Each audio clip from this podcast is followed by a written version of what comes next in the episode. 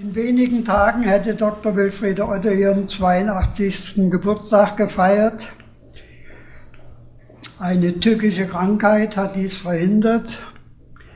Viele unserer Mitstreiterinnen und Mitstreiter haben sich in weit jüngeren Jahren von uns verabschiedet, aber das mindert nicht die Trauer und den Verlust. Wenn wir ihrer heute gedenken, sollten wir uns indes vor allem den von ihr erbrachten Leistungen als Historikerin widmen. Sorge tragen, dass diese nicht in Vergessenheit geraten. Dieses wissenschaftliche Lebenswerk ist untrennbar verbunden mit den geschichtlichen Geschehnissen, über die sie nicht nur geforscht, geschrieben und referiert hat, sondern die sie überwiegend auch selbst miterlebte und durchlebte.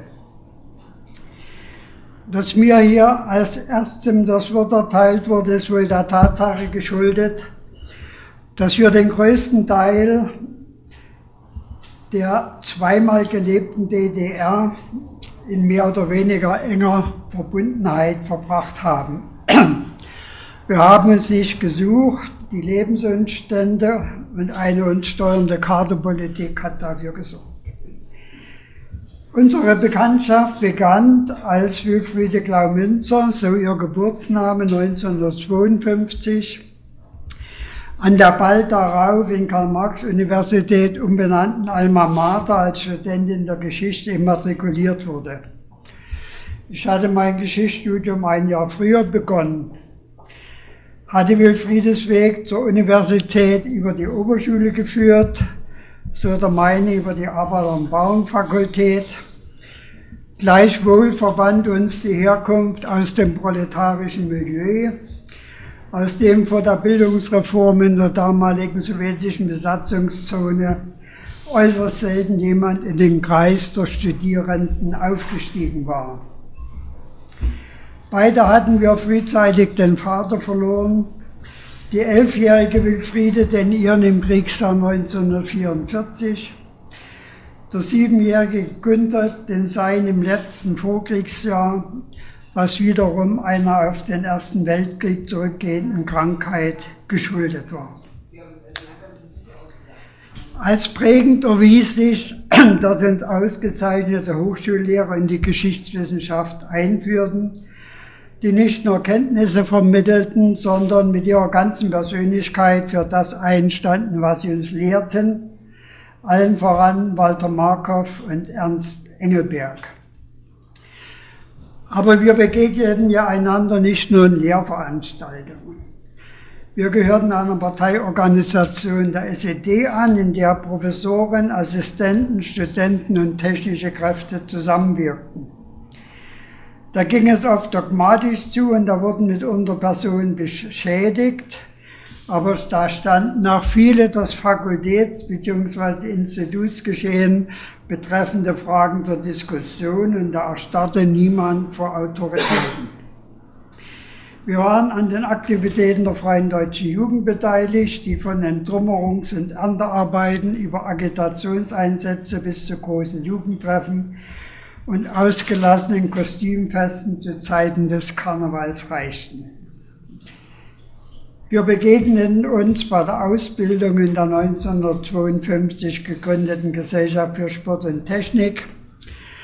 Sinn und Unsinn solches Tuns brauchen wir hier nicht auszuloten. Festzuhalten ist, dass es vielfältige über das eigentliche Studium hinausgehende Kontakte gab dass sich Felder auftaten, die geeignet waren, einander besser kennenzulernen, als dies unter Kommilitonen, ein Wort, das wir als bürgerliches Überbleibsel mieden, selbstverständlich ist. Junge Menschen, die so im Kontakt zueinander standen, wussten, was sie voneinander zu halten hatten. Noch enger gestalteten sich unsere Verbindungen, als wir beide Hilfsassistenten im Institut für Geschichte des deutschen Volkes wurden. Ich bei Ernst Engelberg mit Aufträgen im Rahmen seiner Autorschaft an den Abschnitt 1849 bis 1871 des Lehrbuches der deutschen Geschichte. Elfriede bei Walter Bartel, der als erster Hochschullehrer in der DDR eine zeitgeschichtliche Vorlesung über die Nachkriegszeit in Sonderheit zur Entstehungsgeschichte der DDR hielt und zugleich seine Dissertation über die deutschen Linken während des Ersten Weltkrieges vorbereitete. Das schloss auch Abenddienst im Institut ein, wo wir Aufträge unserer Professoren abarbeiteten, die aber auch Gelegenheit boten, in der illustrierten Sittengeschichte von Eduard Fuchs zu schmökern. Eingebunden in die Parteigruppe dieses Instituts waren wir Zeuge mancher kritischer Diskussionen, nicht zuletzt des harsch geführten Meinungsstreites zwischen Ernst Engelberg und Alfred Meusel über die Bewertung der Reichsgründung des Jahres 1871. Wir empfingen wertvolle Impulse von talentierten Mitarbeitern des Instituts. Erinnert sei an den Historiker der frühen Neuzeit Gerd Schebitz, an Gerhard Seifert, der sich als einer der ersten auf das Feld der frühen KPD-Geschichte und der Weimarer Republik wagte, an Eberhard Wächtler, der sich später in Freiberg mit der Forschung der Geschichte des Bergbaus einen Namen machte, an dem früh verstorbenen Rolf Rudolf, der sich Verdienste um den Aufbau der Historikergesellschaft der DDR erwarb, zu den von Ernst Engelberg betreuten Aspiranten gehörte der unvergessene der hellen Banke elf eng verbundene Helmut Bock, der damals über Ludwig Börner arbeitete, wie auch der spätere Herr Lenzer Professor Karl-Heinz Leidigkeit, der sich mit der Rolle August Bebels und Wilhelm Liebknecht in der frühen Sozialdemokratie befasste und eine Neuausgabe des Protokolls Leip des Leipziger Hofratsprozesses von 1872 besorgte. Die Tätigkeit am Institut für Geschichte des deutschen Volkes führte Wilfriede Klaumünzer mit Helmut Otto zusammen der ebenfalls diesem Institut angehörte und zu den ersten zählte, die sich der in der DDR der Militärgeschichte zuwandten. Diese 1956 geschlossene Historiker-Ehe hat sich in allen Höhen und Tiefen der hinter uns liegenden Geschehnisse bewährt und dauerte, bis das der Tod euch scheide. In der wissenschaftlichen Arbeit ist bei den Ottos indes jeder seinen eigenen Weg gegangen. Eine Doppelautorschaft von Wilfried und Helmut Otto ist mir jedenfalls nirgendwo begegnet. Stimmt, ja. Ich weiß, wie viel Wilfriede der Ehegatte und die gemeinsame Tochter bedeutet haben, wie intensiv sie sich ihrer Familie gewidmet hat, aus der sie ihrerseits Kraft schöpfte. Auf der Beisetzungsfeier ist diese Seite ihres Lebens mit warmen Worten gewürdigt worden. Wenn hier nicht näher darauf eingegangen wird, wollen wir dennoch Wilfriede privat immer mitdenken. Da der Name Walter Bartel gefallen ist, soll eine Episode nicht unerwähnt bleiben, die ich bezeichnend für jene Atmosphäre halte, in der unser Studentendasein ablief. Im Jahre 1953 begegnete mir ein Mann, der mit zunehmender Ungeduld einen Gang in den Räumlichkeiten des ehemaligen Amtsgerichtes am Peter-Steinweg auf und abschritt, der zum Domizil des Instituts für Geschichte des deutschen Volkes gehörte. Wie ich später erfuhr, war es Walter Bartel, von dem ich nur die aus seiner Väter stammende biografische Skizze Wilhelm Pieks kannte. Er musste zu dieser Zeit sein Amt als persönlicher Referent Wilhelm Pieks im Zusammenhang mit der sogenannten Wilhelm Pieck-Affäre niederlegen, mit der sich Wilfriede später in ihrer Gemeinschaftsarbeit mit Thomas Klein und Peter Glieder eingehend befasst hat. Walter Bartel, gewohnt in den Spitzen der DDR-Prominenz zu verkehren, wollte sich mit seinem künftigen Parteigruppenorganisator Kurt Stenkewitz bekannt machen ein Mann, der ebenfalls erst in reiferen Jahren zur Wissenschaft gelangt war. Er untersuchte damals die Zabern-Affäre als Präzedenzfall des arroganten preußisch-deutschen Chauvinismus und Militarismus. Wie ich Stenkewitz kenne, lag es ihm absolut fern, dem gedemütigten Walter Bartel eine weitere Demütigung zuzufügen. Aber bei ihm war ein Student zur Konsultation, den er auch nicht einfach vor die Tür setzen wollte, weil das seinem Gleichheitsdenken widersprach. Und so ließ er Walter Bartel warten, für den dies eine neue Erfahrung gewesen sein muss.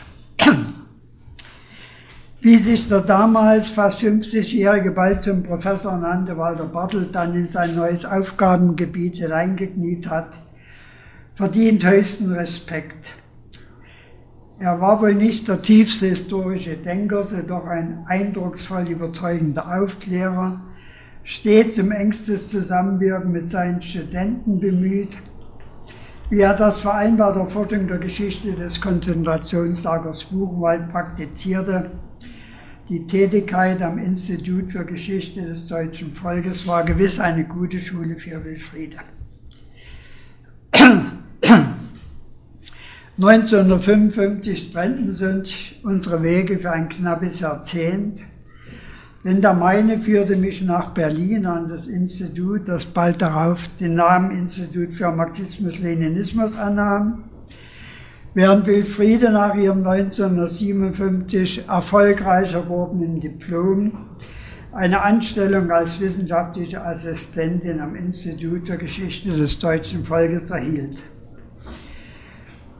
1964 erfolgte ihre Promotion zum Dr. Phil mit dem Thema zur politischen Funktion des Geschichtsunterrichtes in den westdeutschen Schulen in der Periode des Widerstehens des deutschen Imperialismus und der Remilitarisierung des Bonner Staates 1949 bis 1949 bis 1959. Der Titel der Arbeit folgt dem Politikverständnis und dem Sprachgebrauch der Zeit. Die Diktion dieser Arbeit mit ihren ideologischen Überfrachtungen, Einseitigkeiten und Verabsolutierungen würde sie gewiss nicht aufrechterhalten, aber ihren generellen Befund, dass Geschichtsunterricht in der BRD staatspolitischen Zielen im Zeichen des Kalten Krieges unterlag und auf staatspolitische Erziehung der Jugend ausgerichtet wurde, dass dabei Lenkungsorgane am Werke waren müsste sie nicht zurücknehmen. Als Helmut Otto an das Zentralinstitut für Geschichte bei der Akademie der Wissenschaften nach Berlin berufen wurde, zog es auch seine Ehefrau in die Hauptstadt der DDR. Sie wurde 1964 Mitarbeiterin der Abteilung Geschichte der deutschen Arbeiterbewegung am Institut für Marxismus-Leninismus beim Zentralkomitee der SED. Bald begann die Zeit unserer engsten Zusammenarbeit, denn ich leitete den Sektor Geschichte der deutschen Arbeiterbewegung seit 1945 und sie wurde meine Stellvertreterin. Unsere Arbeitsräume lagen eng beieinander und wir berieten uns permanent. Sie brachte mir großes Verständnis entgegen, als ich mich persönlich in einer schwierigen Situation befand Manches, was ich in dieser Zeit zustande gebracht habe, ist auch der Tatsache zu verdanken, dass mir Wilfriede den Rücken frei hielt. Die strukturellen Veränderungen in unserem Haus und ihre Auswirkungen auf die Funktionen, die Wilfriede übertragen wurden, brauchen uns hier nicht im Einzelnen zu interessieren. Ihr wissenschaftliches Hauptbetätigungsfeld wurden die 50er Jahre. Wer heute in Bibliothekskatalogen recherchiert, könnte vermuten, dass für Wilfriede Otto die Zeit am IML wissenschaftlich eine unproduktive und resultatlose Zeit gewesen ist. Dem ist einiges entgegenzusetzen. Es trifft zwar zu, dass sie ihre eigentlichen Potenzen damals nicht ausschöpfen konnte. Doch Ergebnisse ihrer Tätigkeit gibt es dass sie mit Rezensionen, Konferenzberichten, Begutachtungen in Erscheinung getreten ist, versteht sich von selbst. Ansonsten taucht außer einer zum 20. Jahrestag der SED-Gründung erschienenen Zeittafel und einem Kollektivartikel zu einem eher politischen als historischen Thema kaum etwas auf. Aber das trügt. Ihre Aktivitäten haben sich vor allem als Zuarbeiten zu Kollektivwerden niedergeschlagen, in Überblicksdarstellungen der Parteigeschichte und im Grundriss der deutschen Geschichte, nicht zuletzt in Nachschlagewerken wie Geschichte der deutschen Arbeiterbewegung Chronik Teil 3, Geschichte der deutschen Arbeiterbewegung Biografisches Lexikon, Staffelter Buch der Geschichte.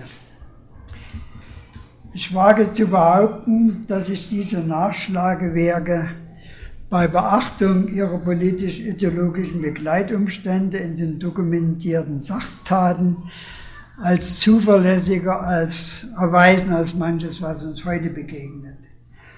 Denn innerhalb der von oben gesetzten und von uns verinnerlichten Barrieren wurde am IML Akebi groß geschrieben, soweit wir Zugang zu den authentischen Quellen hatten.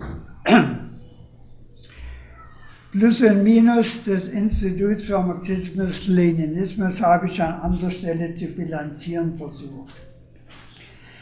Wilfriede würde mir sicher zustimmen, wenn ich sage, propagandistisch-agitatorischer Umgang mit Geschichte und wissenschaftliche Studien und Editionen, parteimäßige Disziplinierungen und kollegiale Zusammenarbeit existierten am INL nebeneinander. Wir wussten im Arbeitskollektiv wie in der Gemeinschaft des gesamten Instituts gern und häufig zu feiern uns hat nie der Humor verlassen, weder unter den Verkrustungen der späten DDR noch unter den Bedrängnissen der Nachwendemonate. So darf berechtigt gefragt werden, ob Wilfriede Otto das, was wir von ihren wissenschaftlichen Erträgen heute besonders schätzen und würdigen, als dann Freischaffende hätte leisten können wenn sie nicht als Historikerin der DDR in ihren Ausbildungs- und Arbeitsstätten, in ihrer Teilnahme am wissenschaftlichen Leben der Historikerzunft ihr Handwerk gründlich erlernt hätte. Zu den wichtigsten ihrer Publikationen werden wir heute in gesonderten Beiträgen aus berufenem Munde Aufschlussreiches zu hören bekommen, dem möchte ich nicht vorgreifen. Diese zentralen Themen finden ihre Ergänzung in einer Vielzahl weiterer Veröffentlichungen, so zum Zusammenschluss von KPD und SPD zum 17. Juni 1953, zum Mauerbau und seiner Vorgeschichte, zu sowjetischen Internierungslagern und den Waldheimer Prozessen, Biografisches über Opfer stalinischer Repressionen wie unschwer zu erkennen ist, handelt es sich hierbei durchweg um neuralgische Punkte der Geschichte der DDR bzw. der kommunistischen Weltbewegung. Ich will darüber im Einzelnen nicht sprechen und wiederhole nur, was ich, der ich einen anderen Zugang zur DDR-Geschichte gewählt habe, in meinen Nachruf in der Zeitung Neues Deutschland kundgetan habe. Man hat ihr entgegengehalten, dass dies nicht der Blick auf die ganze DDR sein kann. Das ist wohl wahr. Aber auch dieses Feld musste und muss beackert werden, eben auch im Interesse des Ganzen. Dieses quantitativ und qualitativ erstaunliche Spätwerk von Wilfried Otto dass er nicht nur als Publikation besteht, sondern auch in zahlreichen Konferenz-, Tagungs- und Versammlungsbeiträgen präsentiert wurde. Im Einzelnen vorzustellen oder gar zu analysieren, kann nicht meine Aufgabe sein. Wozu ich etwas Originäres beizutragen habe, ist die Frage, wie es dazu gekommen ist und wie alles begonnen hat. Im Oktober 1989 hatte sich am Institut für Marxismus-Leninismus ein Arbeitsausschuss gebildet, der anstelle der an Sprachlosigkeit verfallenen Institutsleitung die Initiative zu einer Wende am IML ergriff und Anfang November mit einer entsprechenden Erklärung an die Öffentlichkeit trat. Hier wurde unter anderem erklärt, dass sich das Institut künftig, Zitat, gründlicher und öffentlich auch solchen Fragen wie der innerparteilichen Entwicklung und der Auswirkung des Stalinismus auf die deutsche Arbeiterbewegung vor und nach 1945 einschließlich der Verbrechen, denen Deutsche zum Opfer fielen, widmen wolle. Erste Veröffentlichungen im noch Zentralorgan Neues Deutschland und eine von uns bestrittene Rundfunksendung, in der sich zahlreiche Hörer zu Wort meldeten, lösten ein in dieser Dimension nicht erwartetes Echo aus. Ein Artikel von Günter Möschner über Rehabilitierung nach dem 20. Parteitag der KPDSU war mit dem Appell versehen, Bürger, die Hinweise zu den hier aufgeworfenen Fragen haben, können die Berliner Rufnummer 2029 305 bzw. 308 montags bis freitags zwischen 8 und 17 Uhr anwählen. Daraufhin liefen sich im Institut die Telefone heiß und verhielten es für geboten, eigens eine Arbeitsgruppe Opfer des Stalinismus zu bilden hatten wir anfangs geglaubt, es sei damit getan, die Ehre kommunistischer Opfer stalinischer Repression wiederherzustellen. So mussten wir uns rasch davon überzeugen, dass eine viel breitere Betroffenheit existierte, dass sich auch ganz andere Leute meldeten und Erwartungen an uns knüpften. Nicht jeder unserer Mitarbeiter zeigte sich dem, was auf uns einstürmte, nervlich gewachsen. Zu denen, die sich den Herausforderungen voll und ganz stellten, gehört in vorderster Reihe Wilfriede Otto. Die in dem Band in den Fängen des NKWD zusammengefassten 1100 Kurzbiografien von Opfern des stalinistischen Terrors sind nicht zuletzt Ergebnis ihrer Mitarbeit. Sie gehörte zu jenen, die der mit Rehabilitierungen befassten Schiedskommission der PDS wertvolle Zuarbeiten leisteten. Ein mit Dezember 1990 datierter Bericht über die Tätigkeit der Arbeitsgruppe Opfer Stalinismus trägt auch ihre Handschrift. In diesem wurde vermeldet, dass zum Zeitpunkt der Niederschrift dieses Dokumentes pro Woche 10 bis 15 Leute diese Konsultationsstelle kontaktierten. Vom Wirken der Arbeitsgruppe war mittlerweile in Frankreich, Italien, Kanada, Österreich, in der Schweiz, in der UdSSR und in den USA Kenntnis genommen worden. Was Wilfried in dieser Tätigkeit besonders auszeichnete, war ihr Drang, zu den originären schriftlichen mündlichen Quellen vorzustoßen. Das sollte sich dann auch in ihren Hauptwerken bestätigen. Es ist nachvollziehbar, dass Leute, die jahrzehntelang an einem zentralen Parteiinstitut der SED angestellt waren, nicht ohne weiteres abgenommen wurde, sich gewandelt zu haben und zu neuen Einsichten gelangt zu sein zumal vorausgegangen interne Diskussionen und zaghafte, auf taktisch verpackte Korrekturbemühungen oft nicht nach außen gedrungen waren. Wir würden ein geschöntes Bild zeichnen, wenn wir nicht daran erinnerten, dass die geschilderten Neuanfänge für die Mitarbeiter unseres Instituts und so auch für Wilfriede in einer Zeit scharfer Anfeindungen und gezielte Ausgrenzungen waren. Da galt es Kurs zu halten, da mussten wir mit berechtigten und unberechtigten Kritiken, die von rechts wie von links und auch aus der Mitte kommen, fertig werden. Wilfriede hat sich da beispielhaft durchgebissen. Es hätte auch bequemere Wege gegeben. Es existiert indes noch ein zweites Feld, auf dem Wilfriede ihre Spur zog. Zum Selbstverständnis des sich seit Anfang 1990 konstituierten Institut zur Geschichte der Arbeiterbewegung gehörte es, mit der Kenntnis historischer Erfahrung zur Profilierung einer Partei des demokratischen Sozialismus beizutragen. Sie war eine der ersten, die dazu ihre Überlegungen einbrachte.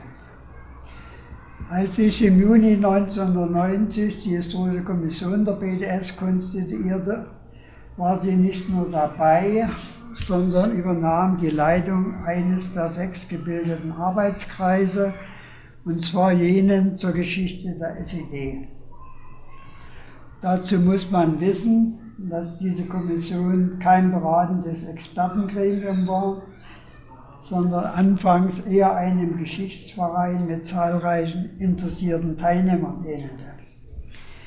Sie wurde Mitglied des Förderkreises Archive und Bibliotheken zur Geschichte der Arbeiterbewegung, der sich für die Bewahrung der reichen, ungedruckten und gedruckten schriftlichen Überlieferungen der SED und ihrer Vorgängerorganisationen, aber auch anderer Parteien und Verbände engagierte. In der Hellen Panke trat sie häufig in Erscheinung. In der Rosa-Luxemburg-Stiftung übte sie Funktion aus und oft mahnte sie hier die historische Komponente in der Profilierung und Tätigkeit der Stiftung nicht zu vernachlässigen. Auf der Generalversammlung der Rosa-Luxemburg-Stiftung war es auch, wo wir uns am 22. November vorigen Jahres zum letzten Mal begegneten und ich in der Hoffnung von ihr schied, dass ihre Genesung auf einem guten Wege sei. Das sollte sich leider nicht bestätigen. So bleibt uns die Verpflichtung, ihr Andenken zu bewahren, uns die Ergebnisse ihrer Forschungen anzueignen, was durchaus kritisch erfolgen darf, aber immer mit Respekt vor den Leistungen einer erstaunlich aktiven Frau, einer produktiven Historikerin, einer organisierten Linken, die selbst mit angeschlagener Gesundheit noch versucht hat, das zu tun, was sie meinte tun zu müssen.